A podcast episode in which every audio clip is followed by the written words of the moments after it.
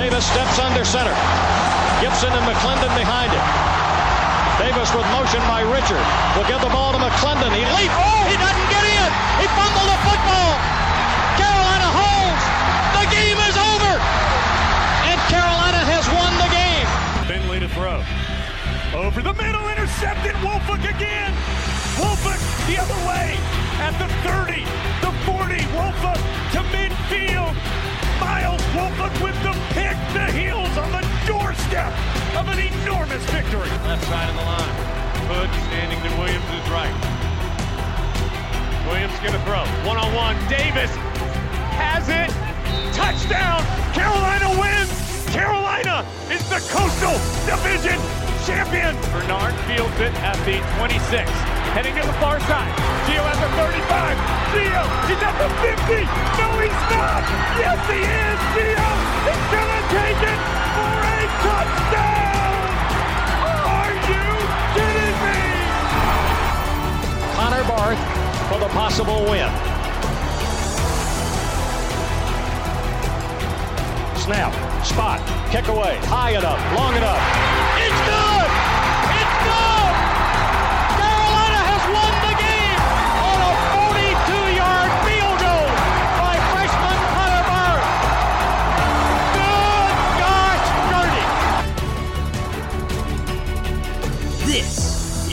Heel Tough Blog Podcast. Hey guys, and welcome in to another edition of the Heel Tough Blog Podcast. It's your host, Anthony Pagnotta, with you guys as always.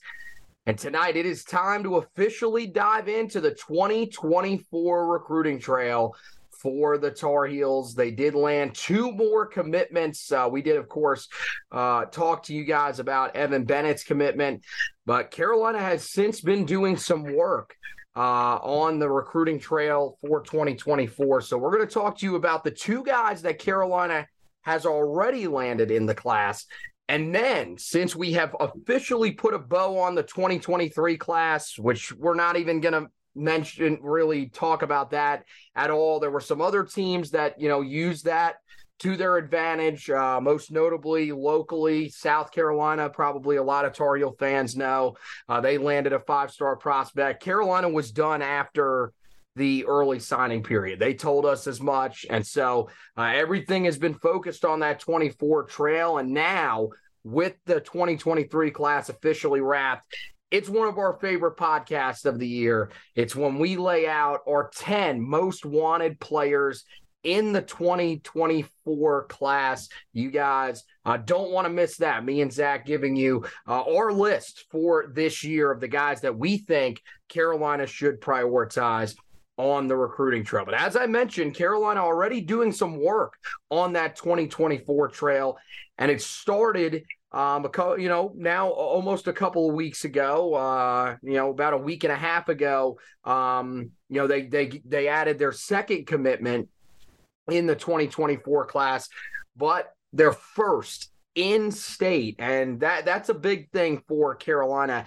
And look, it's at a position where Carolina really has not done a great job of taking care of their their in-state guys and that's along the offensive line. So this is a nice start for them. 2024 offensive tackle Desmond Jackson uh, from West Forsyth High School in Clemmons, North Carolina. You may remember uh, a couple of years ago now, Carolina had um, you know one of the top players uh, in the state out of West Forsyth High School along the offensive line that got away from them. They had him committed at one time um, in Jared Wilson, and he ended up committing elsewhere. So this is, you know, Carolina gets in early here. This will be one that'll probably pick up some steam, you would imagine.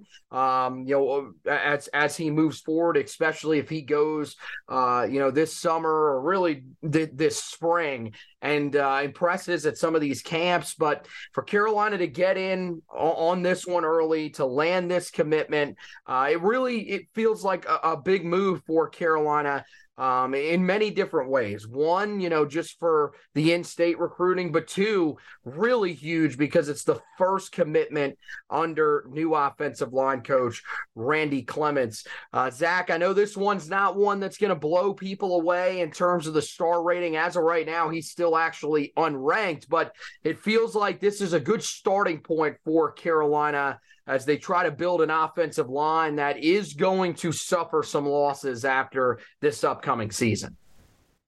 Yeah, absolutely. And like you mentioned, just to preface, uh, probably both of these commitments, as well as uh, the linebacker we discussed last week, um, a lack of a rating thus far is not really going to be a, a, big factor at the moment. It's still pretty early in the 2024 cycle. I mean, 2023 just ended. So, you know, a lot of these guys, unless it's the sort of the higher end four and five stars, don't really have rankings as of yet. There's still, you know, going to be opportunities for junior film to be evaluated. There's obviously going to be camps, campus visits, things like that here in the spring. So I think that we'll have a better idea of where these guys stand in the coming months. But uh, to start with, you know, Desmond specifically, like you mentioned, it is always good to, um, you know, take care of the guys that you have in state. Uh, Desmond specifically out of West Forsyth and Clemmons, North Carolina. But um, I think that it, it's also good that you know having a new offensive line coach, you have um, a guy in Randy Clements that's already started doing evaluations and picking out guys that he wants. Obviously, Randy does have a good reputation at places such as uh, Baylor um, and Houston for developing offensive lines, and I, I think that it's you know no different here. That you know he he has sort of that pedigree, has the experience, and you know you you would also think that he would be able to develop guys that maybe have that sort of you know, lower rating or aren't specifically four and five star guys or top 500 guys necessarily, which, you know, we don't know on Desmond as of yet. Uh, just from a preliminary glance at the film that we see is listed at about 6'5, um, 6'4, and then about 290. Looking just at the frame, I think he carries it pretty well. He already looks pretty well built for his age. Uh, plays a lot of left tackle there for West Forsyth. One of the main things I notice is just you know, his feet, whether it be moving side to side or moving blockers up the field. Um, there's not really a lot of pass sets that you can see, which is pretty standard uh, for high school film. Um, but you, you just see a lot of that movement. And that's really a, a trait that you like to pick up on is that a, a guy his size can still be pretty nimble, uh, either, you know, moving out to block in, in, sort of man or power blocking schemes or, or taking his you know, assigned blocker up the field. So I think that this is a really good starting pickup. I think this is a guy that, you know, maybe he gets out into some of these camps, maybe, you know, like a rivals or Under Armour camp, something like that, is able to show off what he can do. Uh, and that'll probably give us a better idea of where he stands from a, pl- a pass blocking standpoint. But um, when, when you look at the combination of, you know, new offensive line coach Randy Clements alongside the new OC and Chip Long, um, I do think that there's going to be an added emphasis on running the ball and mm-hmm. then run blocking. And, and, it's hard to ask for a better option here, at least from the current stage where he's at, than Desmond Jackson. I think that this is a great first addition to, you know, what is going to be uh, probably a pretty concrete and, and building block offensive line class in 2024. Yeah, I mean, I think you know one of the big things with him is is like you said, him as a pass protector it's going to take some time. Um, and we've seen that before with some of the guys that Carolina has brought in. Uh, the thing with him is, I, you know, with the size that he's already got on him at 6'4, 290, um, not exactly, you know, super tall, but he's a guy that you wonder, you know, if he puts on a little bit more weight, the way he run blocks, he could be a guy that could, you know, pl- he could play tackle for Carolina if he needed to. Left tackle, I think the reason he plays that in high school, in all honesty, again, happens with a lot of these guys. He's simply their best offensive lineman. So they're going to put him at left tackle and figure everything else out because that's the most important position um, on the field. So I think that you'll you'll see him probably be if he's going to stay a tackle, he'll probably move to the right side. But I think he's a guy that has the capability of moving inside to guard, and I think it actually would probably be a little bit better for his skill set because I think he he really is as as good of a run blocker um, as you, as you're going to see Carolina land in this class. There are some other guys that Carolina is looking at, but this is a guy that just simply overpowers defensive lineman over and over again on film. And I mean, look, he, he had 35 knockdown blocks a year ago, didn't allow a single sack as well. But again, in the offense that he plays, not really sure how impressed you're really supposed to be with that. It's it's the knockdown blocks that are a little more impressive for him. But the thing is, is not only did he earn all conference recognition in the state of North Carolina, he earned all state. And I think that is a pretty big honor for him, especially, you know, with some of the guys that we saw come out of the state this year. Carolina let a few of them get away from him. Um, but for him to be one of the top five offensive linemen in the state, um, and, and it's all subjective, but still, that feels that feels like it's a pretty big thing. And i'll be interested to see how he builds off of it this year. Um, you would imagine kind of, as you said he's going to be at some of these camps. Do you know d- does him going there sort of allow some of these people to reevaluate him and and put him inside that top group? Because yeah i mean i i, I get you know what you're saying that it's still a little bit early but I mean, there are about 600 guys that are already ranked in the 2024 recruiting class. So um, you're going to start to see these guys. Look, Carolina, the, this last class, um, sort of, you know, they, they recruited in that 700 range, six, 700 range real often. Um, and I think that ultimately that is what this is going to be. Should this, Carolina needs offensive line help in this class. They probably need guys that will potentially be able to make an early impact because there's a lot of veterans for Carolina on the offensive line again this year. A lot of those will leave after the season is over, and a lot of the guys that are behind them have not yet proven anything. Now that they they could this upcoming season, but as of right now, when you're recruiting, you should be looking to bring in guys that can compete for jobs. So I don't think this is the this is more of a developmental pickup, more of a depth pickup, but I, I still think that it's a really solid player uh, that they're bringing in. Let's move to the second commitment that Carolina gets. So they go back and get another offensive lineman. This time out of the state of Georgia. So Carolina off to a hot start. Again, we have told you on this podcast here talking about the 24 class. We we said it when we were talking um, about Evan Bennett and his commitment that the state of Georgia is going to be the second most important state for Carolina in this 24 class. They have offered a ton of guys there. And in order for this class to get back to where they need to be for Carolina to continue to move forward as a program, um, which is, you know, around that range that they were, even if they can get inside the top 20, you would feel pretty comfortable.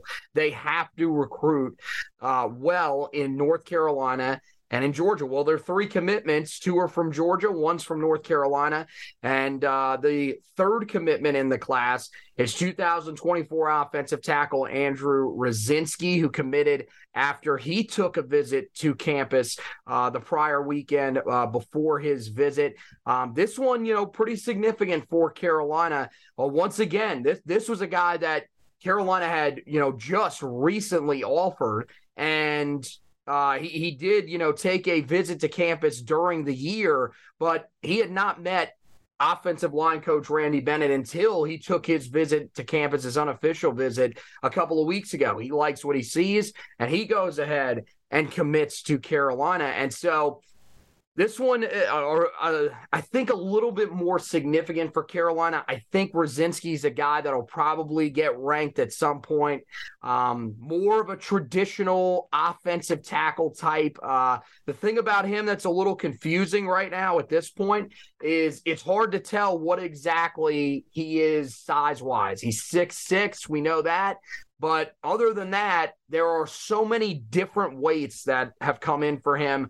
Um, his, you know, junior film on Hudl lists him at 272 pounds, but his 24 7 sports profile has him at 282 pounds. Um, so, regardless, adding weight is going to be important for him but it, it's kind of hard to figure out exactly where he is still. Uh, with where he's at, it, it looks like Zach. This this is more of a, a, a traditional tackle fit um, than Jackson, who we talked about earlier. Uh, Jackson being more of a bigger guy that is going to specialize in run blocking situations. I think Rosinski really really good run blocker as well but a little bit thinner, a little more athletic probably lends well to him staying at tackle.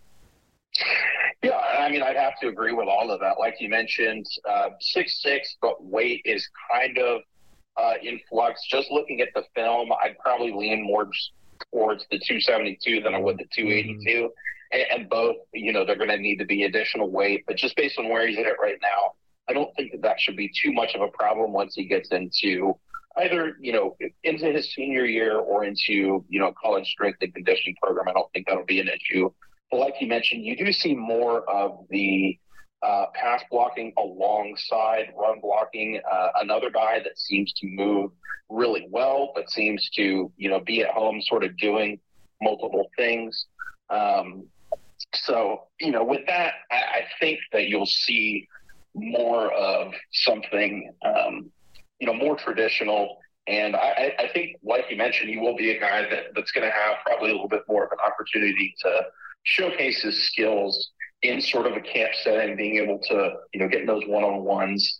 Um, so I think he's a guy that probably a little bit more than Jackson we could see rise in the rankings. But yeah, I mean, not to echo everything that you mentioned, but have to agree with really all of that, that this one seems to be a little bit more important, and maybe a little bit more of a, you know, an early con- contributor to the offensive line under Randy Clements.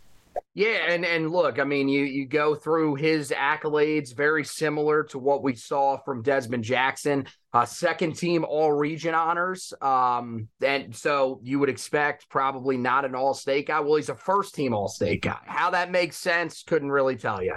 Um, but you know, to be named first team All State again, really, really solid. He plays uh, in a really good class in the state of Georgia at the 6A level. Um, so, you know, one of the things that we talked about a little bit with Evan Bennett that concerned us a little bit was that he played at the independent level there. Uh, so clearly, I mean, you could just watch the tape and see really, really undersized guys. Not the case when you watch Rosinski at Creekview High School. Um, he, he's a, you know, a guy that's going up against good competition. Um, I thought, you know, some of the things that really stuck out to me, uh, I, I, thought his hand placement was tremendous. Um, especially for someone of you know of his age in high school, um, and it really allowed him to sort of drive guys off the line of scrimmage, and also has a little bit of that mean streak to him. Tosses guys aside. That's something that we see with Jackson as well. And it's something that this offensive line, it feels like at times, has just lacked. I think that's one of the big things when you go back and watch a guy like Asim Richards. I think Asim Richards does a lot of things really, really well technically, but there are times where you honestly question does he have the mean streak to him to just knock guys down off the ball?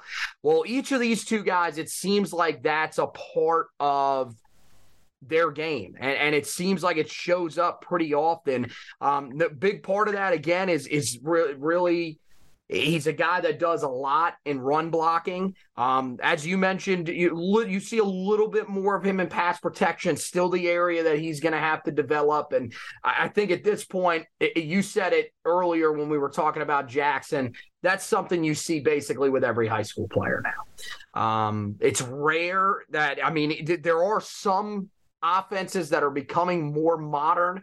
Um, and, you know, we'll talk about a couple of the guys that play in more modern systems later on uh, in this podcast when we're going through some of our guys that are in the top 10 um, that we that we have for our most wanted guys. But you know, you see a lot of this still teams that are extremely run heavy because they just don't have the talent um, overall. And so uh, I think, you know, the thing with him when you watch him as a run blocker, uh, I think he has a really good first step, uh, especially when he's going downhill and, and, and trying to climb to that second level. And I also think he does a really good job of keeping the pad level low, which is something that you want to see from your offensive lineman. You don't want to see guys standing straight up out of their stance. Um, and so I, I, I, think there's there's a lot to like about him. Um, has some nice athleticism as well. Uh, and I really do think that this is one that you know, may take a little bit of time to develop. Mainly, the thing with him is going to be the size. Uh, but if he is able to put on that weight, and they they could start to do that, especially now that he is committed, they could start to do that this year. Try to get him to add a little more weight for his senior year of high school. Uh, he is definitely a guy that you could see probably having an earlier impact, at least, than Desmond Jackson on the offensive line. And uh, like I said, I think opportunities on the offensive line are going to be there because there is just not much proven behind the starters. We have heard it for years now. Mack Brown wants to run with nine or 10 deep. And we hear, you know, during spring ball and even early on in fall camp that it that they're liking what they're seeing from guys. And he'll lift he'll list off about eight or nine guys. But once we get in season, it is pretty much you know the five that you you start games with and and that and that's expected you're not going to rotate the way you do on the defensive line but really i mean this year Carolina had one guy that they really appeared to be able to trust uh, as a rotational guy, and that was Jonathan Adorno. Outside of him, it didn't seem like Carolina trusted anybody. So the opportunities are going to be there for these guys when they come in. I don't think things are really going to change that much this offseason. Maybe they do, but I still think opportunity could be there. So these guys coming in, you never know how early uh, they will step in and make an impact. So that's a look at the two guys that Carolina has landed.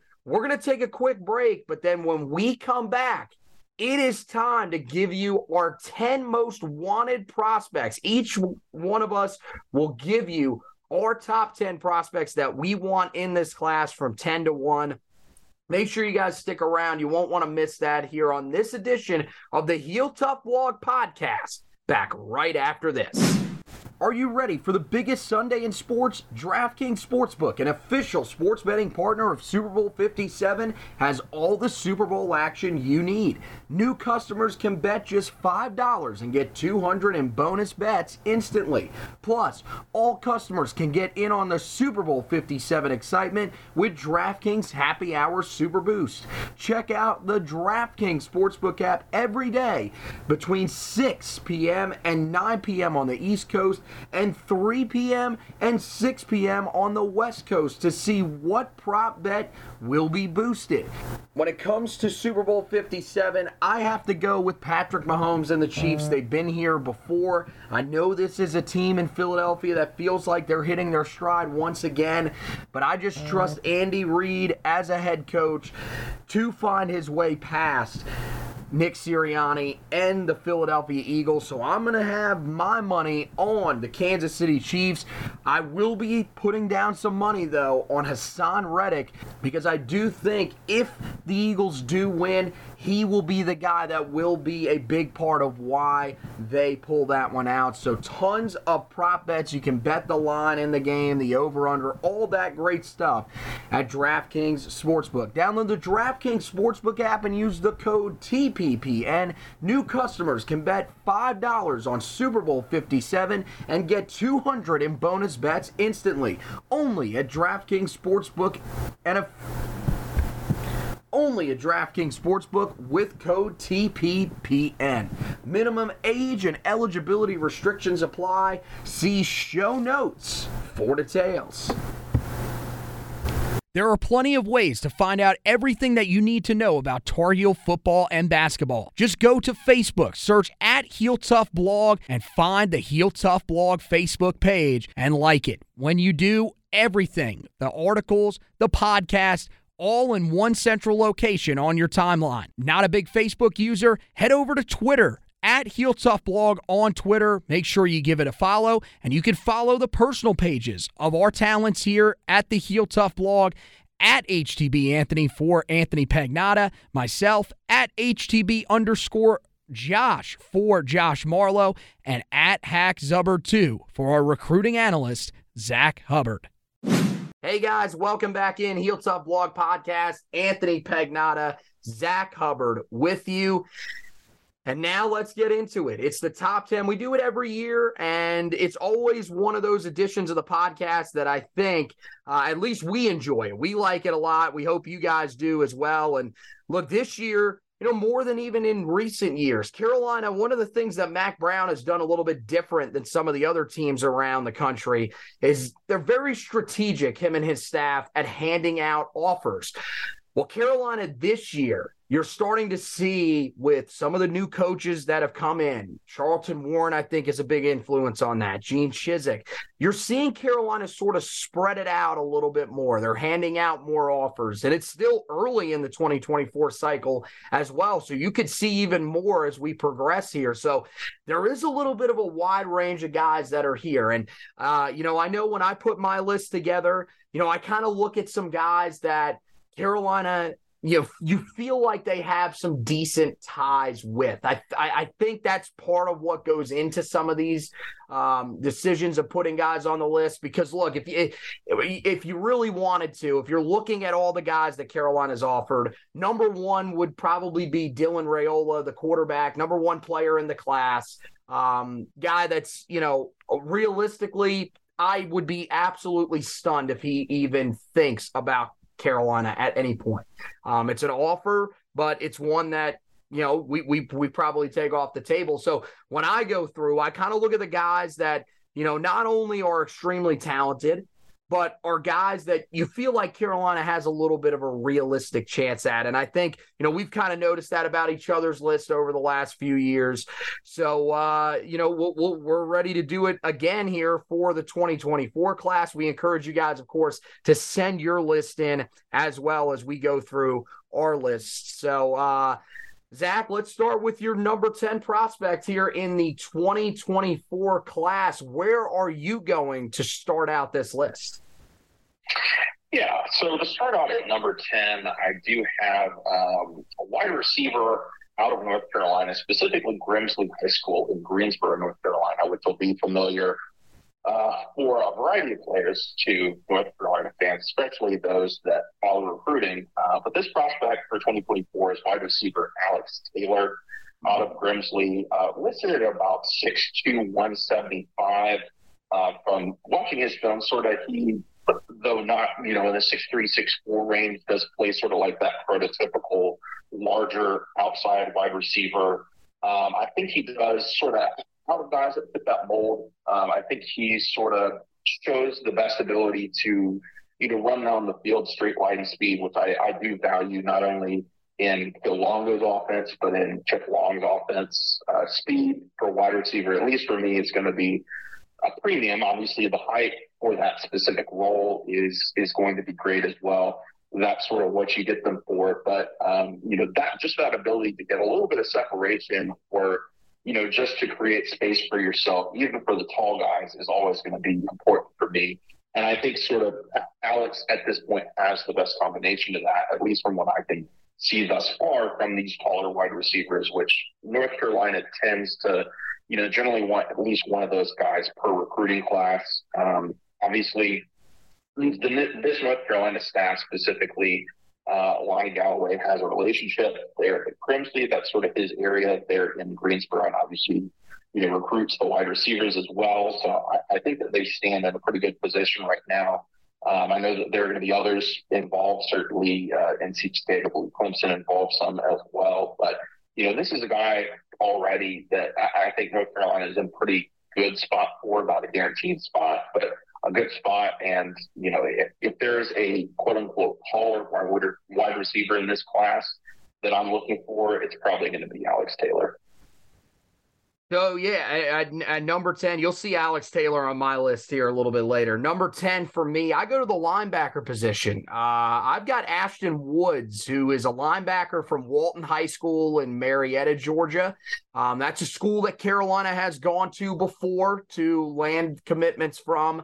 Uh, Marcus Allen came out of there. Um, now, of course, Derek Allen coming from there as well, but uh, really, you know, the, the linebacker is a spot that Carolina is going to need guys in this class because, first of all, the depth there is not great. I know they brought in three guys in this class, but, you know, they did the, the three guys that they brought in, not exactly as talented, uh, just in terms of, of pure rating and everything like that as Woods is. Um, and the thing that I had, you know, a question about um, with some of those guys, you know, even Michael Short, um, who is really the guy that I think is more of the off ball linebacker uh, than the other two. Um, these guys, you know, how can they cover in space? Lavale, uh, as well as Amari Campbell, guys that are downhill linebackers. And so I, I, think they're going to be looking for more help, guys that are a little bit more athletic, that can drop into coverage, but can also be those guys that can play downhill at times, especially,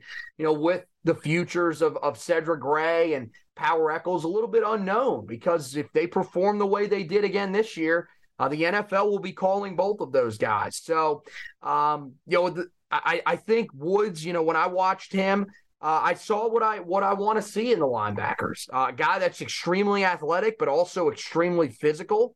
Um, I, I, thought a guy that moved really well in, in the open field. Didn't really see him play sideline to sideline a whole lot, a lot more of a downhill guy in terms of his actual film.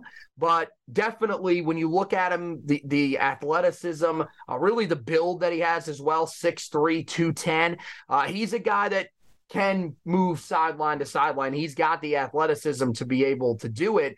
Um, and, and when he comes downhill, uh, he hits you and he hits you hard. And that's the thing that Carolina wants. They want guys that are extremely physical. Um, he's not a guy, though, that is looking for uh, the highlight reel hit. He's a guy that is really strong and does wrap up really well. So uh, I, I, think there's a lot to like about him. And, you know, when I when I watched him, I, I saw a lot of things that sort of resembled Cedric Gray. And I think, um, you know, he would be a pretty good fit to fill those shoes. The other benefit here, of course, is that he comes out of the state of Georgia. And this would be, uh, you know, a guy that right now ranked currently in the top 500 overall. He's a guy that has a chance to climb as well as we go throughout, uh, you know, the next few months and even into the season this would be a, a, a, big domino for Carolina in the state of Georgia. Look, there's a lot of guys that Carolina, um, you know, is not going to be able to get from the state. Guys they haven't even offered that are really amongst the best players. That's a talent-rich state.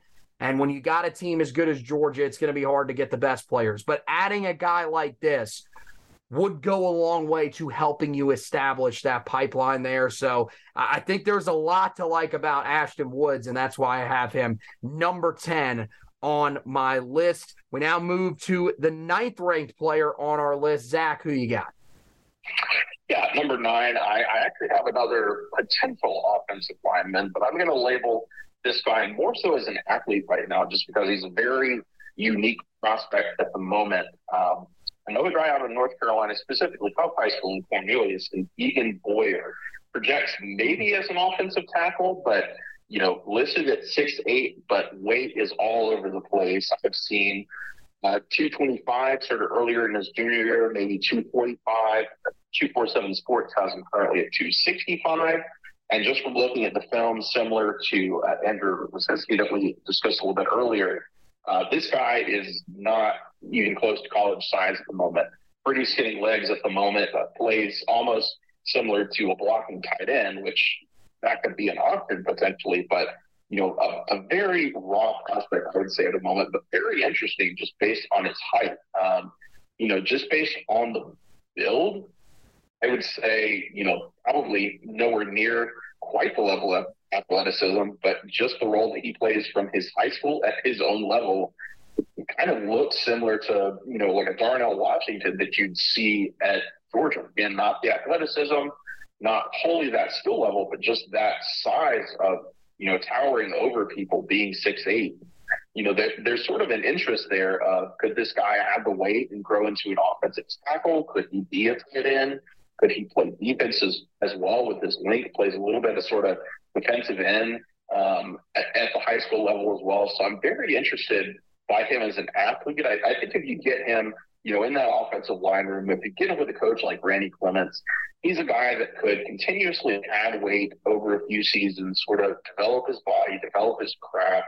And by the time he's, you know, a redshirt sophomore, maybe a junior, could be a very, very developed player and a very good, very good player on the offensive line um, if we sort of see that continued development that we've seen from guys sort of that start out smaller weight wise, but have that frame to sort of build up to being an offensive lineman. Yeah, he's he. I will say this: he is not on my list, but Boyer is is a very in. He he is one of the more interesting prospects that I've watched because you're right, um, and especially the most shocking thing about him is is that he plays at Hough and Hough's a 4A. So Hough is a legitimate D1 factory. They put guys out every single year. I mean, Carolina has landed a few guys from there. Most recently, of course, Tad Hudson, uh, who just came in in this past class. And with him, it's it's weird. I, I, the reason I stayed away from him is, yeah, you don't really know what position he's going to play. I mean, there are so many different uh, positions that you could possibly play him at, and the size, especially because I, I I'm with you. I think offensive line would probably be where you would project him. The size really really scares me for that. He has to put on a lot of weight, and we've seen guys that really have to add that weight. It's not on the same side of the ball, but if you go over to the defensive side of the ball, um, Key, Keeshawn Silver was a very similar type of guy. Came out of high school, was in the 230s. Um, looked like, you know, at the time, he was a guy that was probably going to be an edge rusher. Carolina added so much weight to him and tried to put him inside as a defensive tackle. That's where it concerns me. Once you start putting a bunch of weight on these guys, sometimes it's hard to control because what we heard with Silver was he got a little bit overweight because the things that you have to do to add weight to guys and to do it quickly, it's hard to slow that down sometimes. So um, that's the reason that I kind of stayed away from him. But yeah, he's one to keep an eye on. He, he's a really interesting one that I think you know, could catch some steam here, especially if he comes in and and that body looks a little bit different uh, heading into his senior year. You could definitely see uh, some things pick up around his recruitment. Uh, number nine for me, I have the four-star cornerback out of the state of Virginia, uh, Ahsaad Brown. Um, he's a guy that you've probably seen a lot of. He has been visiting Carolina since he was a freshman. Uh, extremely close ties with Tony Grimes' father. Um, so we'll see, you know, what exactly that effect has on it. But Carolina, look, cornerback's still an area that Carolina has to uh, really take a hard look at. They've got to recruit some guys there. Um, you know, they did a good job of scrambling and helping themselves out this year in the transfer portal. And look, they've got some guys that they brought in in this last recruiting class that I think uh, in their minds they feel really, really good about, and they think uh, can develop into the types of corners uh, that they need them to be. But, you know, Assad Brown is, is a guy that, unlike anybody that Carolina brought in in this last class, is over six foot. He's a guy that is a traditional zone corner. He fits a lot of what Carolina's defense wants right now. Um, I, you know, the thing that I liked a, a lot about him um, for especially for a corner. He's a he is a really really good tackler as a corner. Um, really helps out in the run game. That's been something that has really driven a lot of people crazy. Uh, at times, you know, Tony Grimes was a guy that people questioned whether or not he wanted to help in the run game. Storm Duck was a guy that I think people questioned if he could help in the run game, not that he didn't want to. Um, so I, I think this is a guy that from what we've seen on film, he fights off of blocks, um, and and he's a guy that's willing to help out. So that could be huge. Not to mention, you know, when you look at him as a as a coverage guy, extremely fluid hips. I mean, when he opens up and turns and runs, it's it's very easy for him. Um, that's something you love to see out of a high school corner, and he rarely gets beat over the top. Um, you know, there are a couple of times where he does have to have safety help over the top. You would imagine that at some point Carolina is going to get to a point where they can actually have safety help over the top. But for the most part, he does a really, really good job of staying with guys. Um, I mean, it's it's extremely rare that you see him getting beat badly on film, uh, which is something that we've seen over and over again uh, over these last couple of years from the from Carolina. And the other thing I like a lot about him as well is he does turn his head when he plays the football, and that's something that we're hoping is a thing that was Dre Bly coached and that's something that'll change under Jason Jones. You would imagine so because Jason Jones is a guy that is all about creating turnovers. We've seen that from what he has done at his previous stops. Ahsaad Brown, I think, really fits what Carolina wants at the cornerback spot, and he should be a really, really high uh, level target for Carolina in this class, uh, and one of the biggest targets for the team out of the state of Virginia. Uh, so let's move on to our number eight guy, Zach, who you got at number eight? Yeah, number eight, I have a cornerback uh, originally from Louisiana, now out of uh, the Atlanta area in Georgia, uh, a quarterback uh, named Raymon Mosby. Uh, this is guy that I mm-hmm. think North Carolina has had interest in pretty early on. Just from watching the film, I, am pretty interested in him as a defensive back prospect. Um, you know, recruited primarily as corner, but I think he does have somewhat some flexibility to potentially be a, a nickel guy, maybe a safety, but probably more of that outside corner or nickel role, I would say, for the time being. I think he moves pretty well. It, it, looks like he can follow the guys sort of in, in space to track the ball pretty well. Has good stop and start ability, which I think is going to really come in handy if they sort of stick with uh, the current scheme that they have under Gene Chizik, which um, this past year, you know, gave receivers a good amount of cushion and a good amount of space. And the ability to sort of move quickly from you know, from depth up to a ball carrier, I think is imperative here.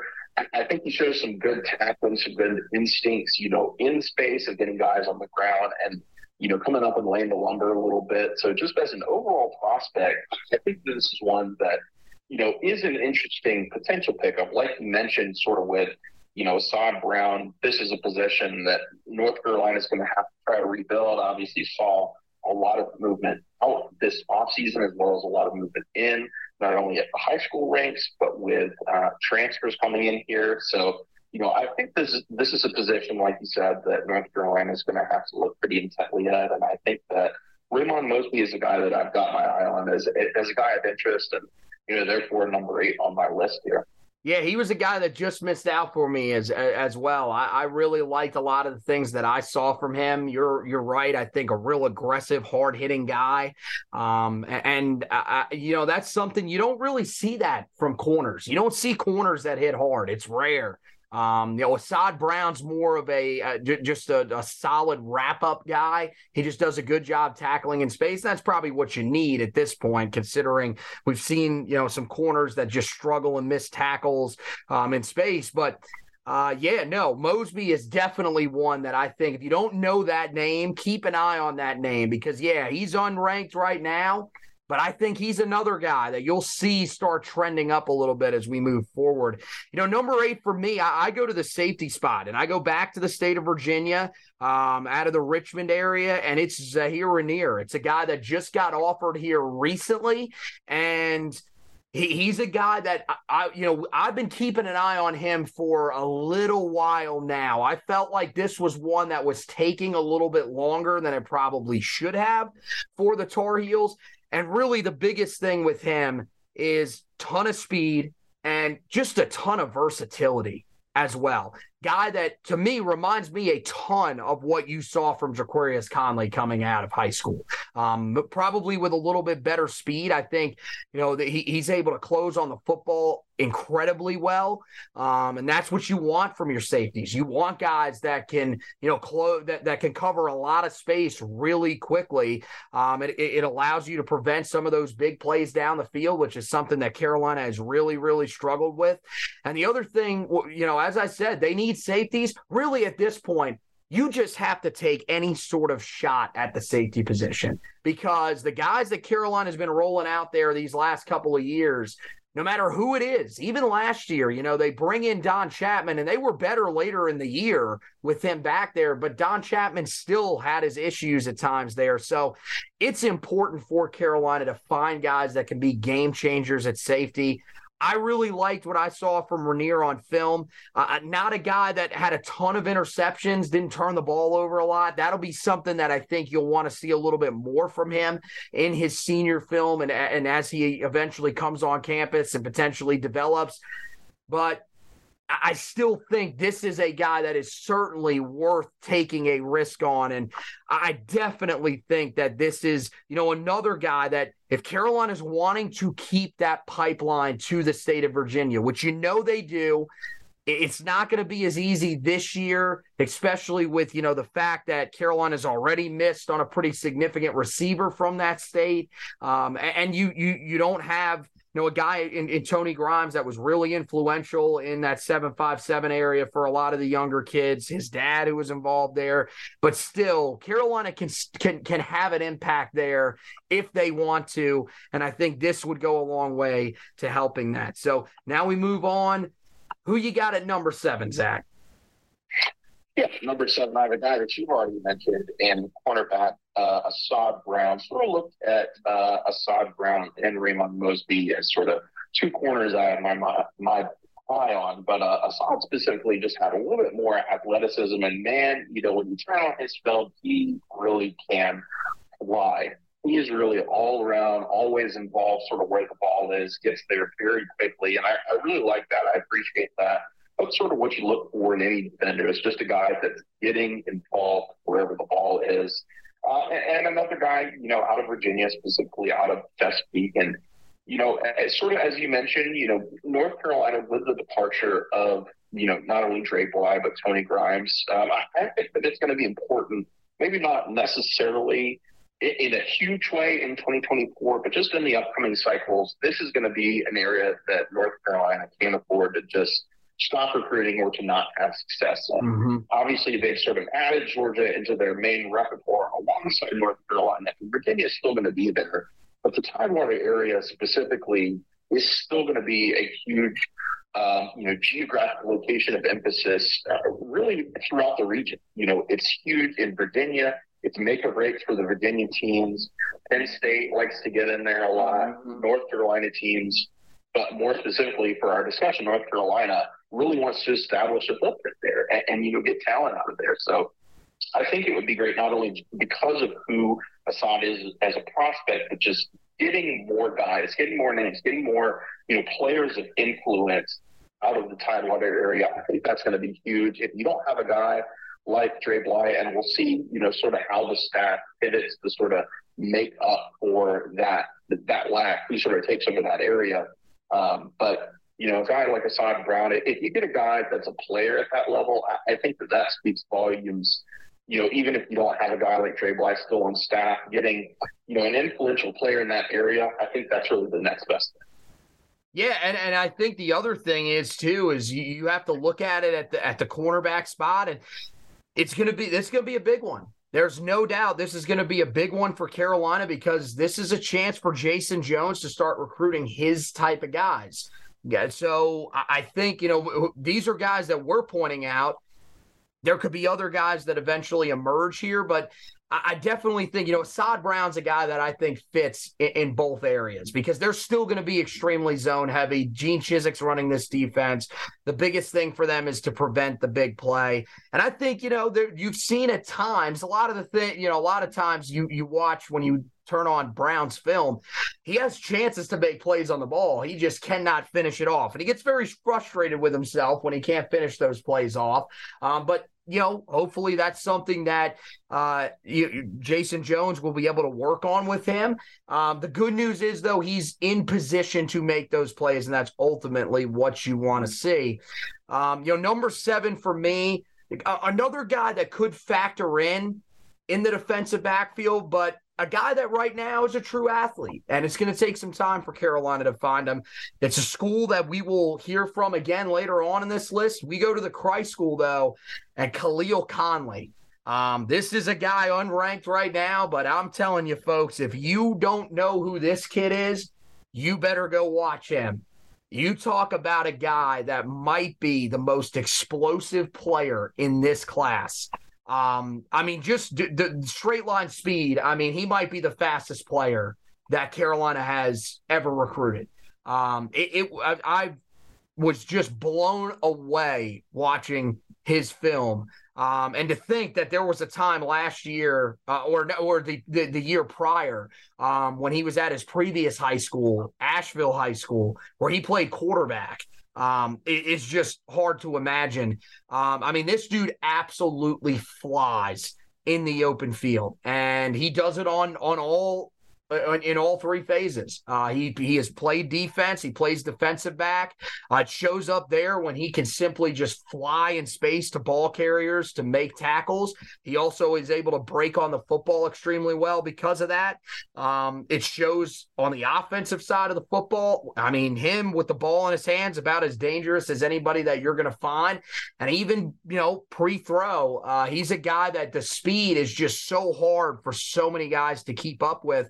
And then they use him in the return game. He, he he has that straight line speed that just burns right by guys, but he's also a guy that can factor in in coverage situations. So there's a lot of different things. The reason he isn't higher on my list, to be honest, I don't know where Carolina would play him.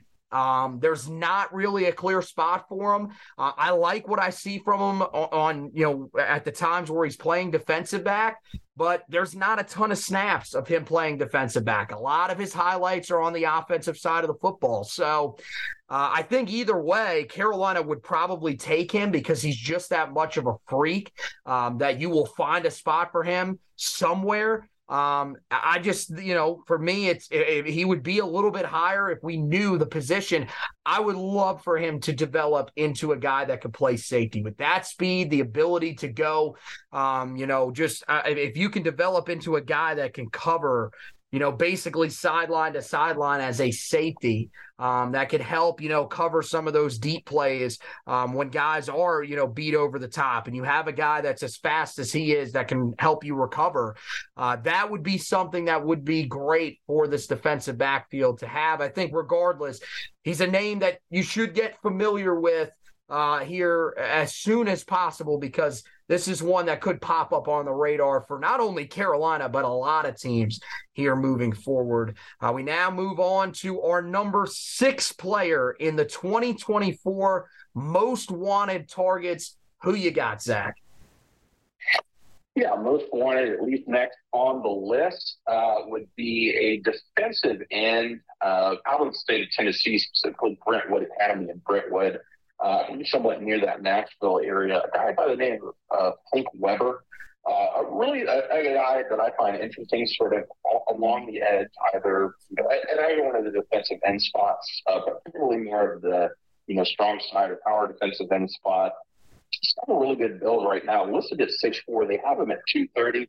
I think he looks like could be up to 240, 245, really with no issue, and you know could get sort of in the 260, 270 range. I don't think without any issue. The main thing I noticed just from watching this film, coming off the edge, that he is unblocked very quickly.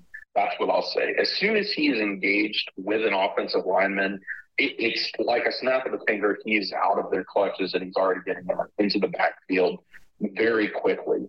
Um, so there's already sort of an advanced knowledge of, of how to escape an offensive lineman and, and, sort of get to the backfield very quickly, which is something that you know North Carolina has somewhat been missing uh, from their defensive line, from their pass rush unit, is just getting disengaged and, and getting towards the, the quarterback. This is something they've been trying to do, you know, for a long, long time. Of you know, find a way to get into the backfield to put pressure on quarterbacks to contain quarterbacks when they want to run and try to turn that into tackles and loss and sacks. And, you know, I think just right now, uh, I, I do think there will be a developmental period with him sort of gaining that weight, gaining that strength once he faces uh, college offensive linemen. But just his ability to sort of disengage from offensive linemen and get to that backfield, I'm very intrigued by that. And that's why I have him where I do on my list.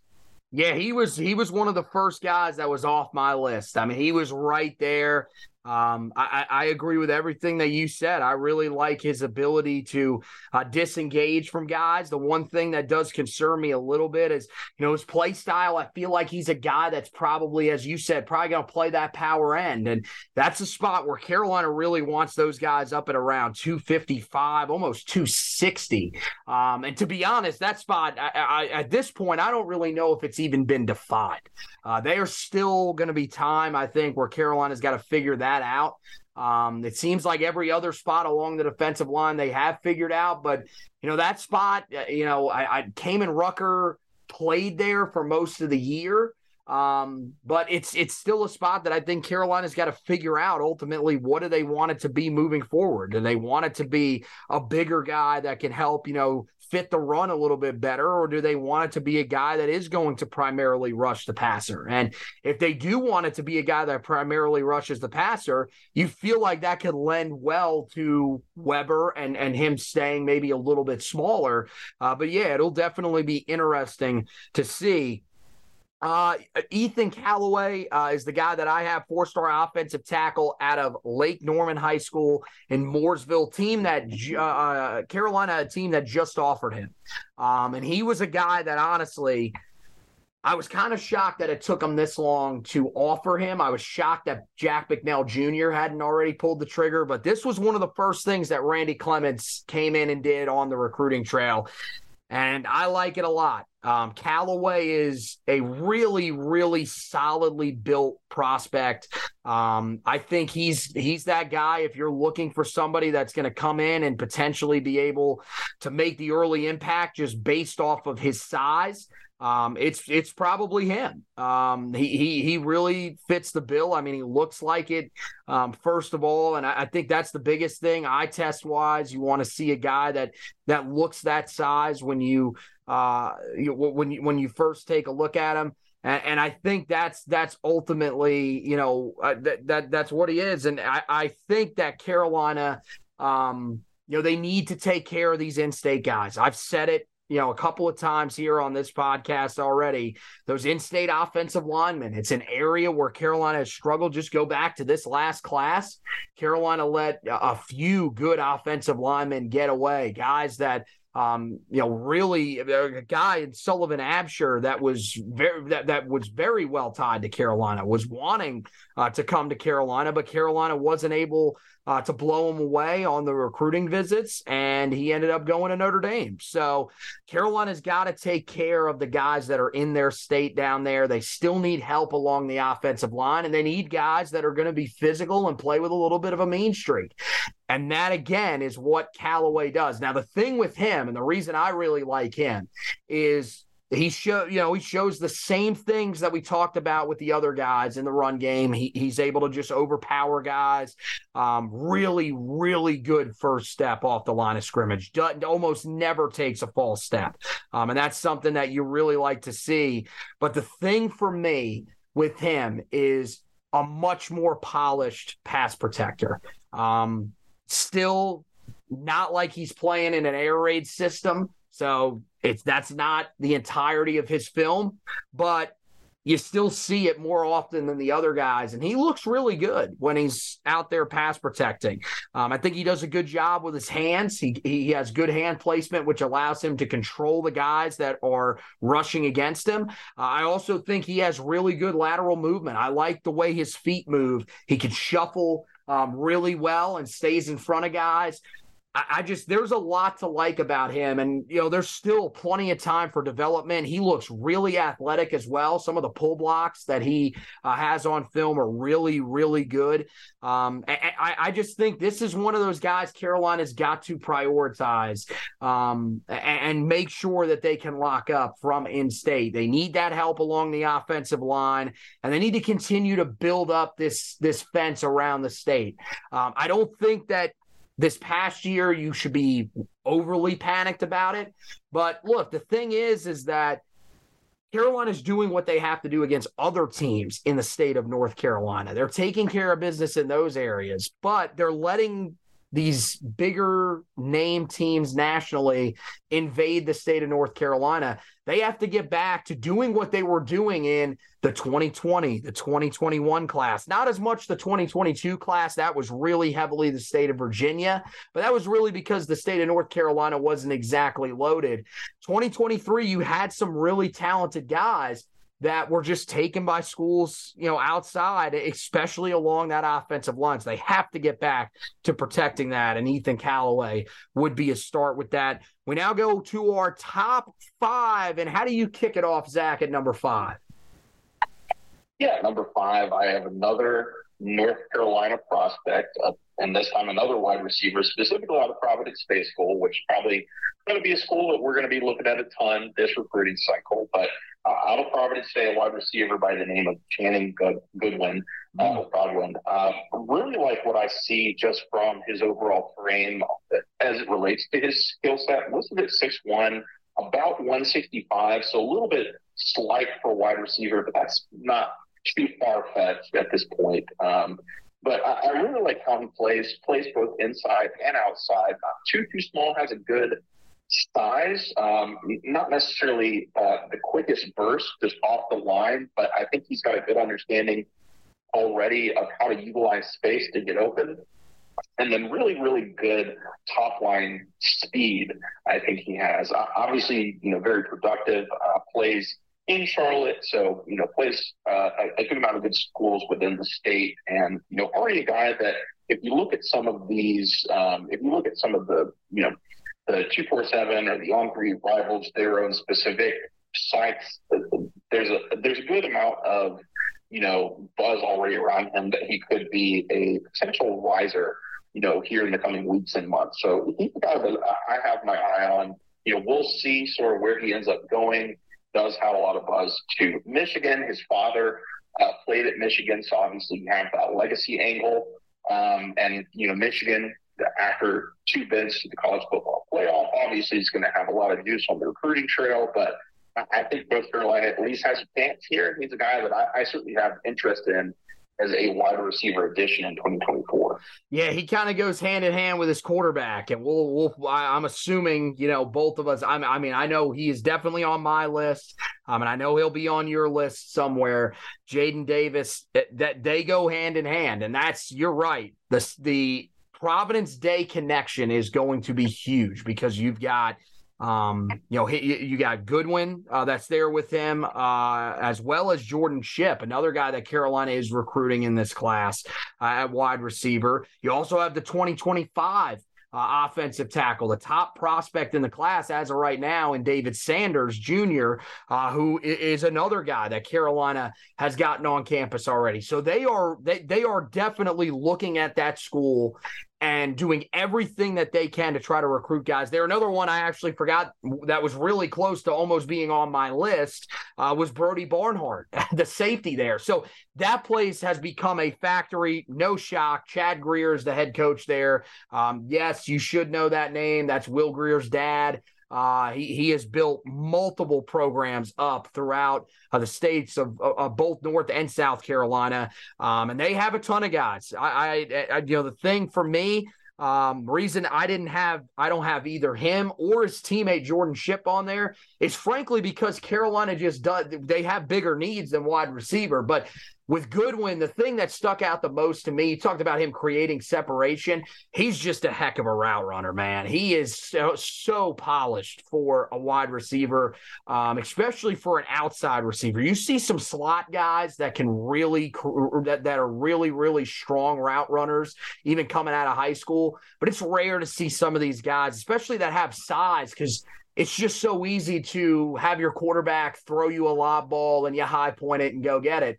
That's not Goodwin. He does a great job of creating separation. You mentioned the flexibility that he has uh, between the slot and playing on the outside.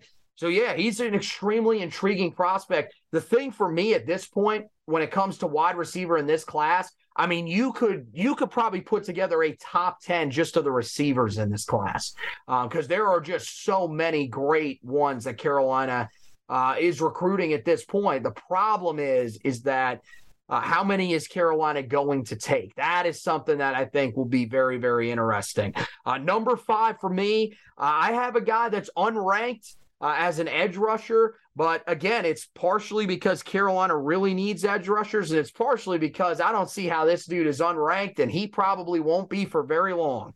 Uh, I go into the state of Georgia. It's a high school that you should be familiar with, Mill Creek High School. Uh, that's where uh, Carolina was recruiting Caleb Downs out of a year ago. So a really high level of football in the state of Georgia. And it's Cole Mullins, a guy that plays a little bit of linebacker, plays a little bit of defensive end, edge rusher. Um, so the way that I think of him is sort of what we've heard about Amari Gainer, the transfer from Florida State, and how Carolina is going to use him. He's played off the ball at times at Florida State, but they feel like his strength is edge rusher. And when I watch Mullins, I think that's that's probably the case as well. Thing with him, he is 240 pounds. So to me, I think he probably projects in that jack spot. Um, you know, we haven't seen him a, a, lot, really at all in coverage. That's the one thing that scares me a little bit. Although, hopefully, moving forward, you can get to the point where you do not have to drop your jack into coverage that often. We didn't see it too much this year, but there were still times where it felt like it was way too often that Carolina had to drop uh, either, you know, Chris Collins at times, Noah Taylor, although Noah Taylor was a guy that was much more uh, averse to handling that. So, uh, but but I think you know when you watch Mullen, Mullen's a guy uh, that I think is just incredibly powerful. Um, first of all, one of the biggest compliments you can pay to a guy that plays on the defensive line, high motor. Um, a guy that is always fighting. You never see him take a play off. Um, he, he does, you know, a really good job, I think, of getting in there and and and showing off some of that power and strength that he has at times against offensive linemen. And look, it's not undersized offensive linemen. I, I, mean, he absolutely overpowers guys that, you know, are trying to block him out of the tight end spot. He's taking on some of these bigger offensive tackles. And there's times he is just mowing right through these guys. Um, I, I, the thing is, though, is that look, not only can he do that, there's other times where he does a really great job of mixing in some of those technical pass rushing skills as well. And that's what you want to see. You want to see a guy that can mix it up a little bit and keeps these guys on their toes, not go to the same move over and over again. Really good release off the line of scrimmage allows him to gain an advantage right out of the gate, especially against slower offensive linemen. Um, and, and, really just a guy that when he plays on the edge, he lives in the backfield. Uh, I, I, I, the biggest thing is for, he, for why I have him as high as I do on the list is because Carolina really needs help at the edge rusher position. I think it's an area they have to offer more guys at because they just have not handed out a lot of offers there so far. Uh, once again, goes back to you know a conversation about Tim Cross and what what he's actually doing at times, but uh, I think that's an area Carolina will start picking up those offers here, hopefully uh, sooner rather than later. Uh, but Cole Mullins is a guy that, regardless, when I turn on his film, he's a guy that has to be one of the priorities for Carolina out of that state of Georgia. And I want to see this staff hold him in high regard and really push to land him at the end of the day. Move on to number four, Zach. Who you got there? Yes. At number four, I have um, I, would say an interior offensive lineman out of Florida, specifically Ponte Vedra, Florida. Uh, they're sort of near Jacksonville, and that is Jake Guarnera. Um, like I said, interior offensive lineman, so could play guard, could play center as he is about six three to six four. Uh, but just when you put on the tape, the first thing that you see, and it's something that we've harped on again and again as you know, as we discuss offensive linemen, recruiting offensive linemen, specifically interior guys, is aggression. He is aggressive in blocking guys. He's taking guys to the ground. He's knocking them over. You see sort of that natural mentality that you want to look at on the offensive line. Uh, and, and, you know, you see it in some guys, you, you don't see it in others. It's hard to find already there, like I said, at 6'3, 6'4, 290, so already has some good size on him. Uh, I do think he's a guy that's going to, you know, be pretty well recruited in the state of Florida. Uh, the University of Florida already in on, on him. Probably FSU and Miami might get in as well. We'll see sort of how the, the other programs in the Southeast recruit him, but really like what I see from him. I think if Carolina can realistically get in there and sort of you know create a stronghold, they can be competitive there. And um, I think that this is absolutely a guy that you want to look at taking. Could be a very foundational piece for that offensive line, specifically run game moving forward into the future. Yeah, I mean, look, there there are so many guys out of state along that offensive line that I think are great options. I think you know with with with uh, Guarnera and and some of the other guys, I think the biggest thing is is what are Carolina's chances with a lot of these guys? Because, uh, yeah, you see some really good things from him, physical player. Um, I also really like Malachi Tolliver out of the state of Georgia at a Cartersville High School. Um, he's probably the most polished pass protector out of anybody in this class. Um, moves really well. Just with him, I think the question is, does he have that mean streak? Uh, Cameron Cameron Warren Um, thing the biggest thing with Cameron Warren, guy that is going to have to put on a lot of size. You talk about a dude that plays uh, about as physical as anybody, though. He's out there. Gibson Pyle out of the state of Texas. I like him a lot. He was just on campus recently. Um, another guy that kind of projects as an interior offensive lineman, and I think would be a great fit because I love the physicality that he plays with. And then Mason Wade, another really good guy. I think there's just there's so many guys. Fletcher Westfall is another one. That's a guy that's way way up there on probably a lot of people's boards. Uh, with him, I, I, don't really know if there's any shot for Carolina. That feels like one at this point that Carolina just floated out there. He'll be snatched up by a much bigger program, but um, I think, yeah, that's the thing is there are a lot of really good offensive line options. And I think that that's one of the biggest things that Randy Clements has to do here. A lot of these guys were offered by Jack Bicknell Jr. He's got to kind of look at it, see if those guys fit his system. He has a tough job to try to narrow down uh, this group of offensive linemen, but there's so many different ones, and Guarnera is a, a, really, really good option uh, there uh, to have on on your list. Uh, for me, at number four, it's a guy you talked about earlier, uh, and it's the guy I have highest rated uh, amongst the wide receivers, and the only one on my list, and that's Alex Taylor. Um, I just think with him, he is the most complete receiver of anybody. There are so many different things that some of these guys can do. Um, I mentioned, you know, Channing Goodwin and a, a, great route runner. I really like, you know, some of what you see from Jordan Shipp both before and after the catch. Um, you know, there, there's you know a ton of stuff to like about uh, guys like Keenan Jackson, who who really is just a possession receiver, does a good job of creating uh, enough separation when he needs to. Uh, Micah Gilbert's a guy that just finds ways to get open for himself. Uh, Terrell Anderson, big, lengthy guy on the outside that has you know good a, a real long strider and uh, a guy that you know has really good hands as well. But for me, you're just talking about a guy that has every one of those things that I listed all in one for Alex Taylor. Um, good speed, not just my, not not mind blowing speed by any stretch, but I mean he does a tremendous job of creating separation. And the thing for me is that it's not because he's just flying by guys. It's not because he is running the crispest route and just absolutely shaking guys. Don't get me wrong, he runs really good routes as well. But it's just he finds a way to get open enough. And that's what that's that's an attribute that you love to see from receivers that can just find a way to get themselves open enough to make a play on the football. Um, the you know he, he's a guy that has the size as well, um, and and it shows up on film with you know his ability to go up and, and get the football. He high points the football as well as anybody, and he's 6'2, 175 pounds, pretty good size, but there are taller receivers uh, that Carolina is recruiting. Terrell uh, Anderson, as I mentioned, Keenan Jackson, Micah Gilbert, all those guys uh, right now are listed at six three. But for some reason, this is the guy that does a better job than anybody at going up and making a play on the football. He climbs the ladder over multiple defenders at times and comes down with it.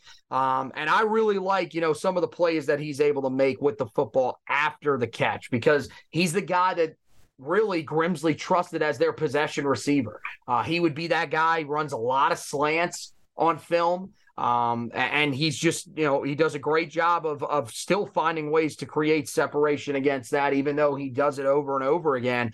But really, after the catch, you know, he's got a nice build to him that allows him to sort of run through guys. It's also what makes it so difficult for defenders to try to play the play through him and make plays on the ball. So it just a complete receiver that I think will fit in perfectly with what Carolina wants to do uh, and what Lonnie Galloway wants in his receivers. That's why I got him number four on my list. All right, Zach, here we go. Inside the top three we haven't agreed on much in terms of the positioning of some of these guys. Even we've, we've had you know some variation uh, in, in terms of the guys that we've even had on this list, but.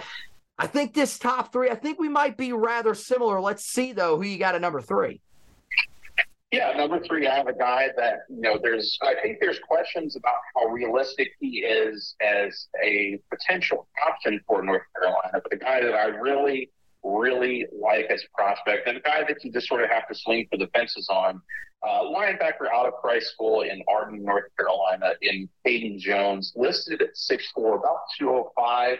Uh, could be up in the 210 range. So some, somewhat of a lengthy guy right now, but just in terms of coverage ability as a linebacker, I mean, it, it's hard to ask for much better than what he shows sort of in that department. He is going to need to add weight. He is going to need to show a little bit more of an ability in the run game, which is really, you know, sort of one of the, the major jobs of linebackers, especially historically, but just in terms of what he can do and his athletic profile, frame obviously gives you some options to drop him down and sort of be you know, a, a free rushing um, edge guy, and then you know those coverage abilities. You can probably play him, you know, as, as sort of maybe not a nickel, but maybe you know if, if you have a dime package, you're going to feel good about keeping him on the field, um, potentially as a, a pseudo six uh, defensive back, and, and keep your main, you know, you know, your main Mike linebacker down there. So I really like his athletic profile. He is sort of getting recognized by you know other programs. Has had interest in Alabama. Visited there mm-hmm. already in January. Uh, has that offer, so they're going to be a factor here. So you're going to have to look out for that. And I'm sure with that offer, you're going to see other you know schools, probably specifically within the SEC, maybe Clemson. Um, as another ACC school, but you know you might see a Georgia or, or an Auburn or something like that get involved. But you know I, I think that this is a guy it's going to be hard, but there's certainly that chance with it being an in-state prospect and a really, really good profile, specifically in being a coverage linebacker at this time. Yeah, yeah. I mean, just an absolutely tremendous cover linebacker. Here's how you know he's great. They can line they line him up in the slot multiple times, and he's playing on slot receivers as a linebacker. Um, and look, Carolina, there are times where they're putting their linebackers in that situation too. And, you know, look, I, I, I love Cedric Gray. Um, he's just not a guy that's that great in coverage. Um, wasn't that great in coverage when he was even in high school. Uh, Caden Jones is. This dude can legitimately move about as well as any linebacker that I've seen in space. Um, you know, in, in a while, um, especially you know in in the ACC. I mean, we're probably talking about this dude. This is a guy that draw that everybody draws a lot of comparisons to. I mean, we drew this comparison when we were, you know, talking about Ra Ra Dilworth during his recruitment. He resembles a lot of what Isaiah Simmons is. His skill set is so versatile. Um, he's a guy that can go from you know one rep being a guy that's in the slot and coverage to rushing the passer on the next down. Um, I, I think he's a guy that can play sideline to sideline. I love his tackling ability. He's about as short-handed a tackler as anybody that you're going to find in this class. Um, yeah, I think the only downside, as you mentioned, is this recruitment's going to get really big really quick. Uh, he just took a visit to Alabama, received an offer while he was out there. Um, Arden, North Carolina, it's in a weird spot in the state. Uh, it's an area that you know Carolina is is you know still of course going to be able to recruit them because they are um, you know the the state school, but Eh, look, it, it, when you map it out, he's probably going to be pretty close to Clemson, to South Carolina. It may actually be closer uh, than he is to Chapel Hill. So uh, they may not even really have the geographical advantage with him. Now, one thing that is interesting with him. Don Chapman talked about this in an article that he wrote recently is that they do have uh, you know, a, a, a familiar source um, within, you know, that that's tied to the program in some way that is playing a factor uh, with him. I believe it might be uh, somewhere in his family. And if that is true, then that really, really helps Carolina's chances here. Um, but it, it's it's definitely going to be something that Carolina they're they're going to have to put in a lot of work here to be able to land him. Now, like I said, I think they should be spending a lot of time at the Christ School because I th- that's that's an area that you know with him and Conley that's a school that's been, you know, really up and coming here these last few years as well. I think you've got to be out there recruiting that school pretty heavily um, here over the next couple of years. So hopefully Carolina puts in that effort there. Uh, but yeah, as you said, that that's one of those ones that uh, is going to take a lot, and it really it's going to take Carolina getting back to what they were doing, uh, you know, in the twenty uh, 20 class, the 2021 and 2022 classes in order to be able to land him. I have him number three, by the way, as well on my list. If you guys weren't picking up on that with me breaking him down as well.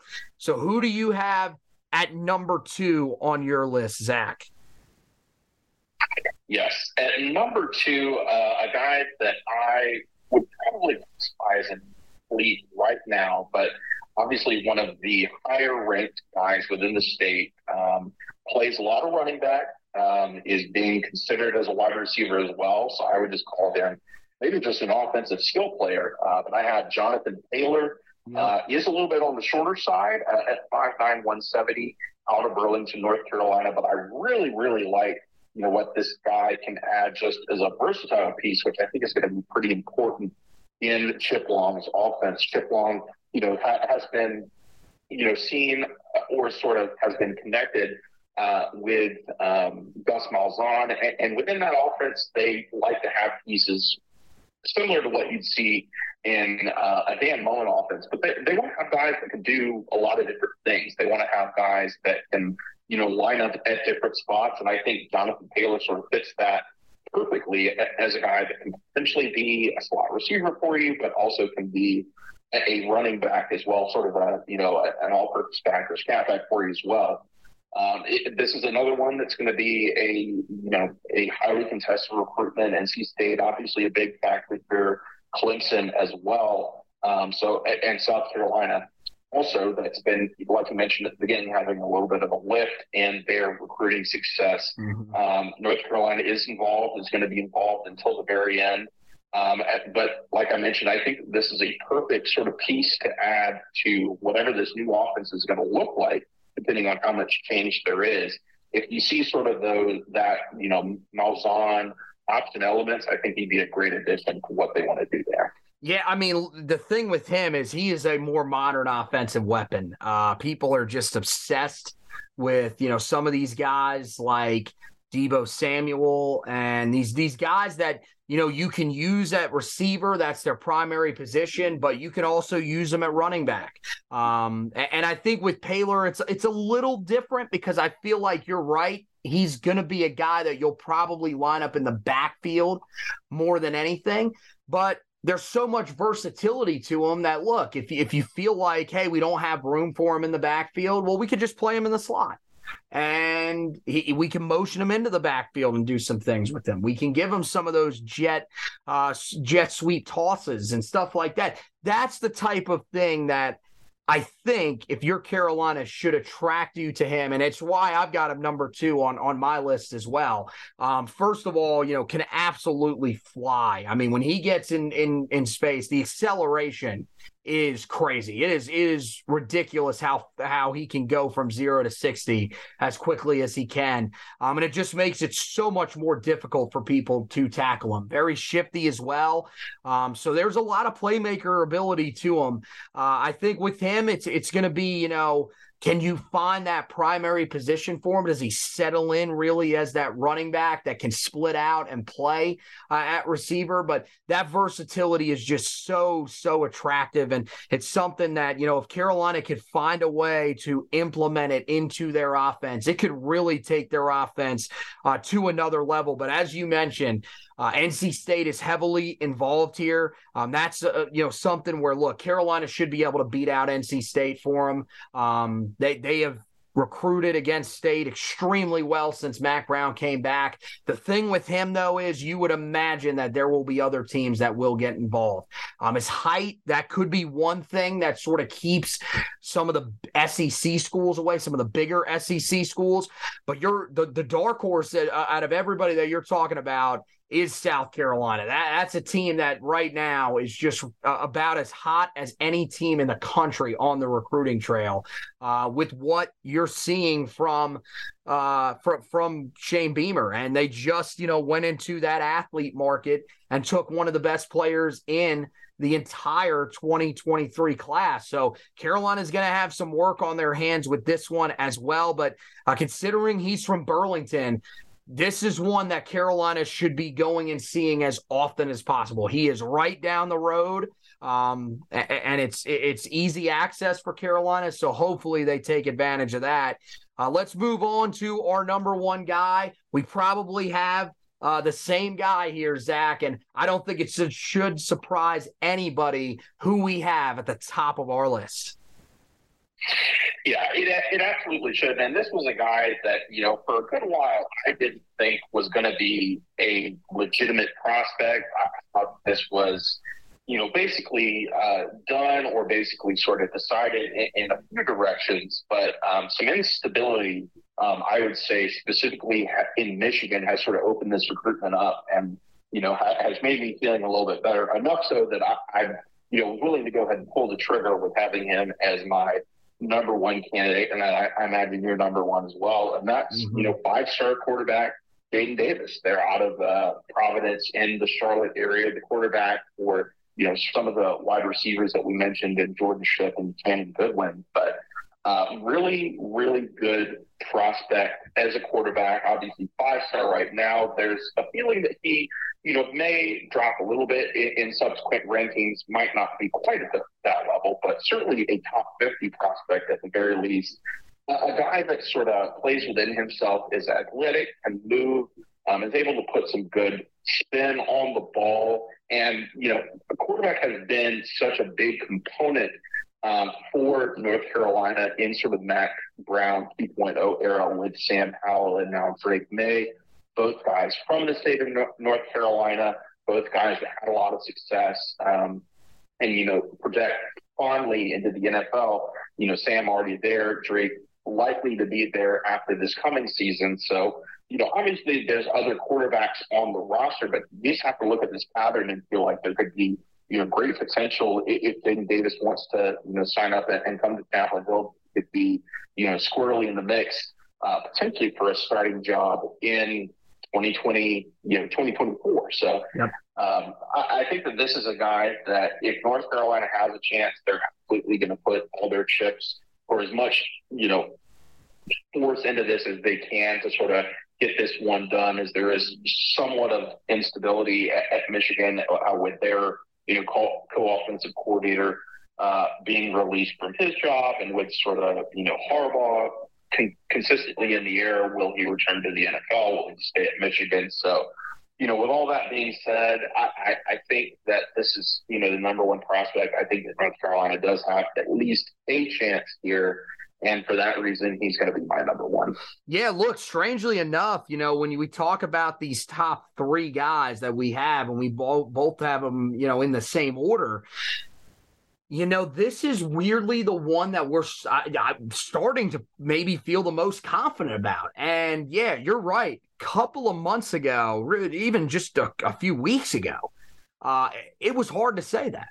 Um, I thought a couple of times, and especially towards the end of the end of the regular season, I thought it was pretty much over for him. I thought Michigan was going to have his commitment. But yeah, I mean the the the stuff with Jim Harbaugh just flirting with the NFL and look, those you know he, he is you know committed to them now uh, again this offseason. He did it multiple times. Uh, once just you know out, he released his own statement, and then a second time through the team president. But even still, even after all that happened, uh, apparently, I don't know if it actually happened, but uh, the way it was phrased, I believe so. Uh, the Denver Broncos still interviewed him for their head coaching job. Um, so it's a real weird situation. Probably one of the weirdest ones we've really seen in recent memory with a college coach, where it feels like it's pretty much it is pretty much year to year. If there is a good enough NFL job where there is mutual interest, Jim Harbaugh will not be there. He will go to the NFL. Um, so if you're a guy that's a quarterback, that is wanting to go and play at a school like that, is it is it worth the risk or are you going to a school where you know look I, I, know Mack Brown's getting up there in age mac brown just signed another extension he's going to be here through 2028 at least under contract. So you know it's weird to think that somehow the 71 year old has a little bit more stability to him than a guy like jim harbaugh but it's true right now. And i think that's one of the reasons why carolina probably has a chance. Look, we talked to Andrew Ivins, um, really, you know, just recapping the 2023 class the other day. The he, he's the director of scouting for 24 7 Sports. And he said, Look, I was at a camp recently and talked to Jadyn Davis, and he said, Look, I, I still think there's reason to believe if you are a Tar Heel fan. I still feel like they have a good shot. So uh, I, the more you hear these types of things, he recently took a visit to campus that apparently went really well. You start to think to yourself, this one could actually happen. And especially if you can get in a guy like Jordan Shipp, um, if you are somehow able to land Channing Goodwin, if you if you can bring him in before you bring in Jadyn Davis. I think that would be massive because as you mentioned he does have the connection. His father played at michigan so that would be huge for carolina if they were able to bring him in. So there's a lot of different things that you can do to help this one out. But in terms of the prospect i mean look when i watched him it, it looks so similar to what i saw from Drake Maye in high school. Um, it's just it's so easy for him at times. Like when you watch it, it's a dude that just looks comfortable. It looks like he is just playing a different game than everybody else because when he's protected and he's under control and he's doing the things that the play is designed to do, it's easy for him. Um, and even when he has to get off script at times, uh, it, it is he he is able to make plays. I think outside of the pocket, he's tremendous. Um, very similar to Drake Maye, I think, in terms of the deep ball ability. It's not an absolute cannon like we saw from Sam Howell, where he could throw the ball 65 yards in the air if he needed to.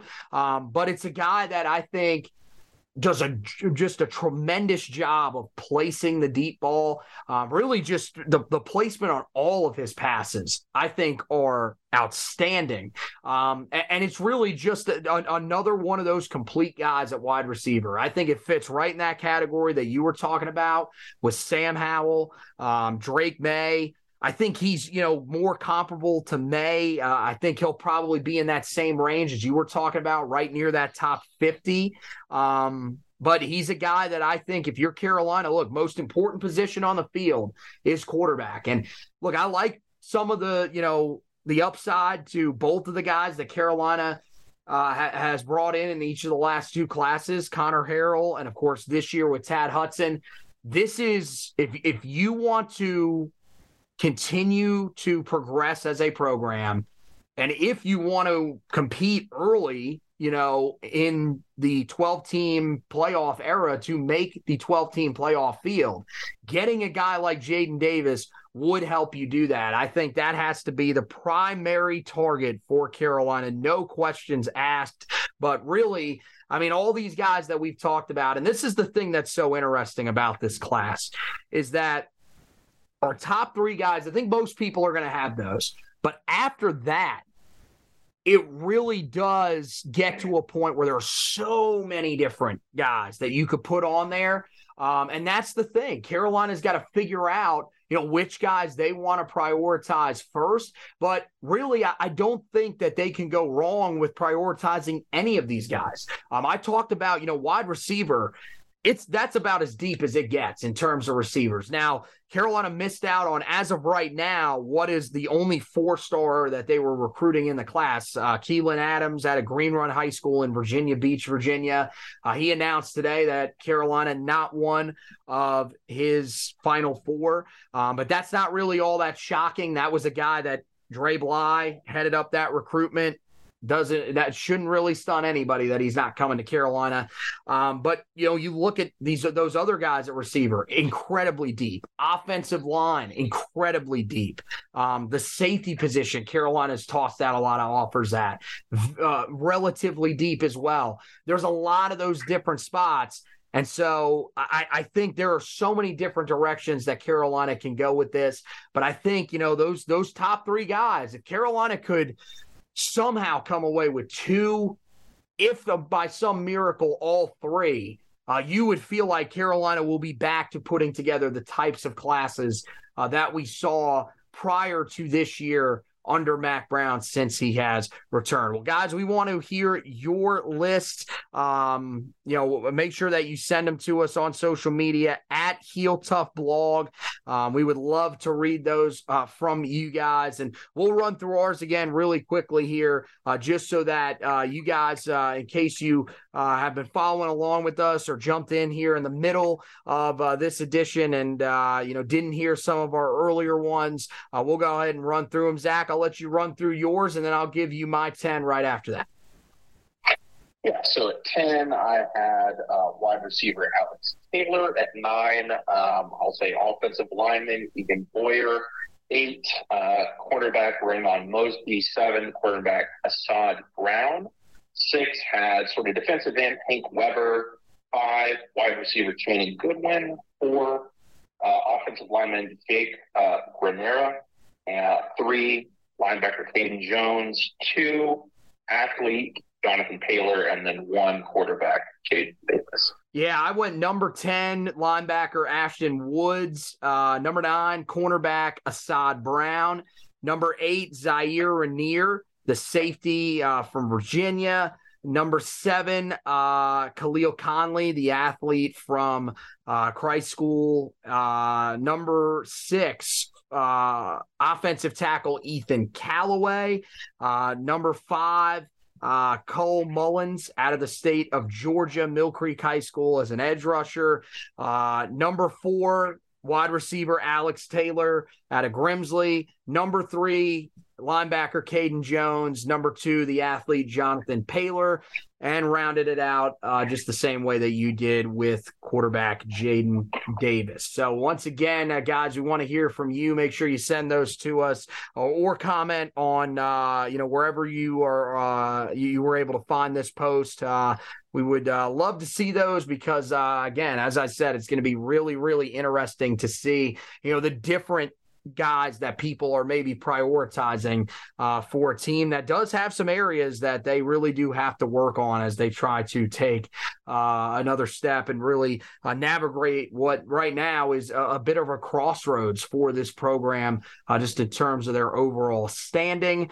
Um, guys, make sure you head over to the website, heeltoughblog.com. Check out all the stuff we've got over there. I do have the article of for me breaking my guys down, my 10 guys down a little bit further for you guys. So make sure you are checking that out. Also, uh, we do have, you know, the news of Mack Brown's contract extension that is up there for you guys uh, to read. We tell you why, uh, you know, Carolina does end up extending the head coach uh, of the team. Um, why it probably shows that he is not quite near retirement yet, uh, even after the comments uh, that he has been making that seem uh, to show just a lot of frustration overall with the direction of the sport and the conference. Uh, seems like Mack Brown is on for uh, a little bit more here uh, over these next few years. Um, so we'll have you covered with that as well as any of the other off-season storylines. Go back, read those uh, breakdowns of what Carolina is getting in Desmond Jackson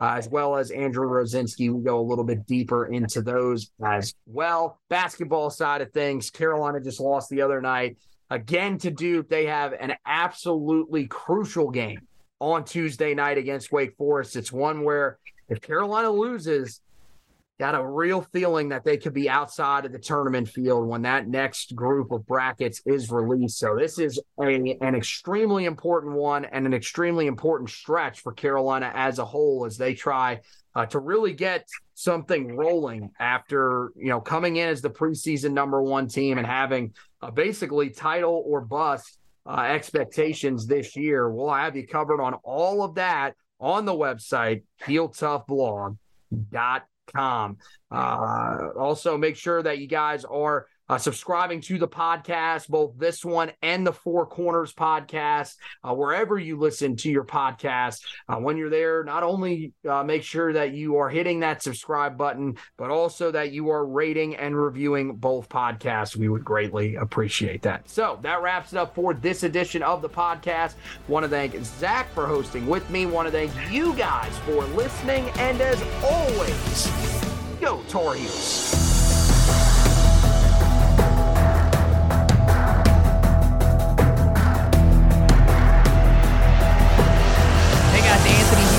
Want to thank you guys for listening to this edition of the Heel Tough Blog podcast. If you could, make sure you head over to wherever you listen to your podcast, find out where you can rate, review, and subscribe to the podcast, and go ahead and do that for us. The rating and reviewing, that helps us to move up some of those rankings, and the subscribing, that is for you, so you don't miss any editions of the podcast coming up. We look forward to you being a part of the Heel Tough Blog podcast family moving forward. And thank you once again for listening to this edition.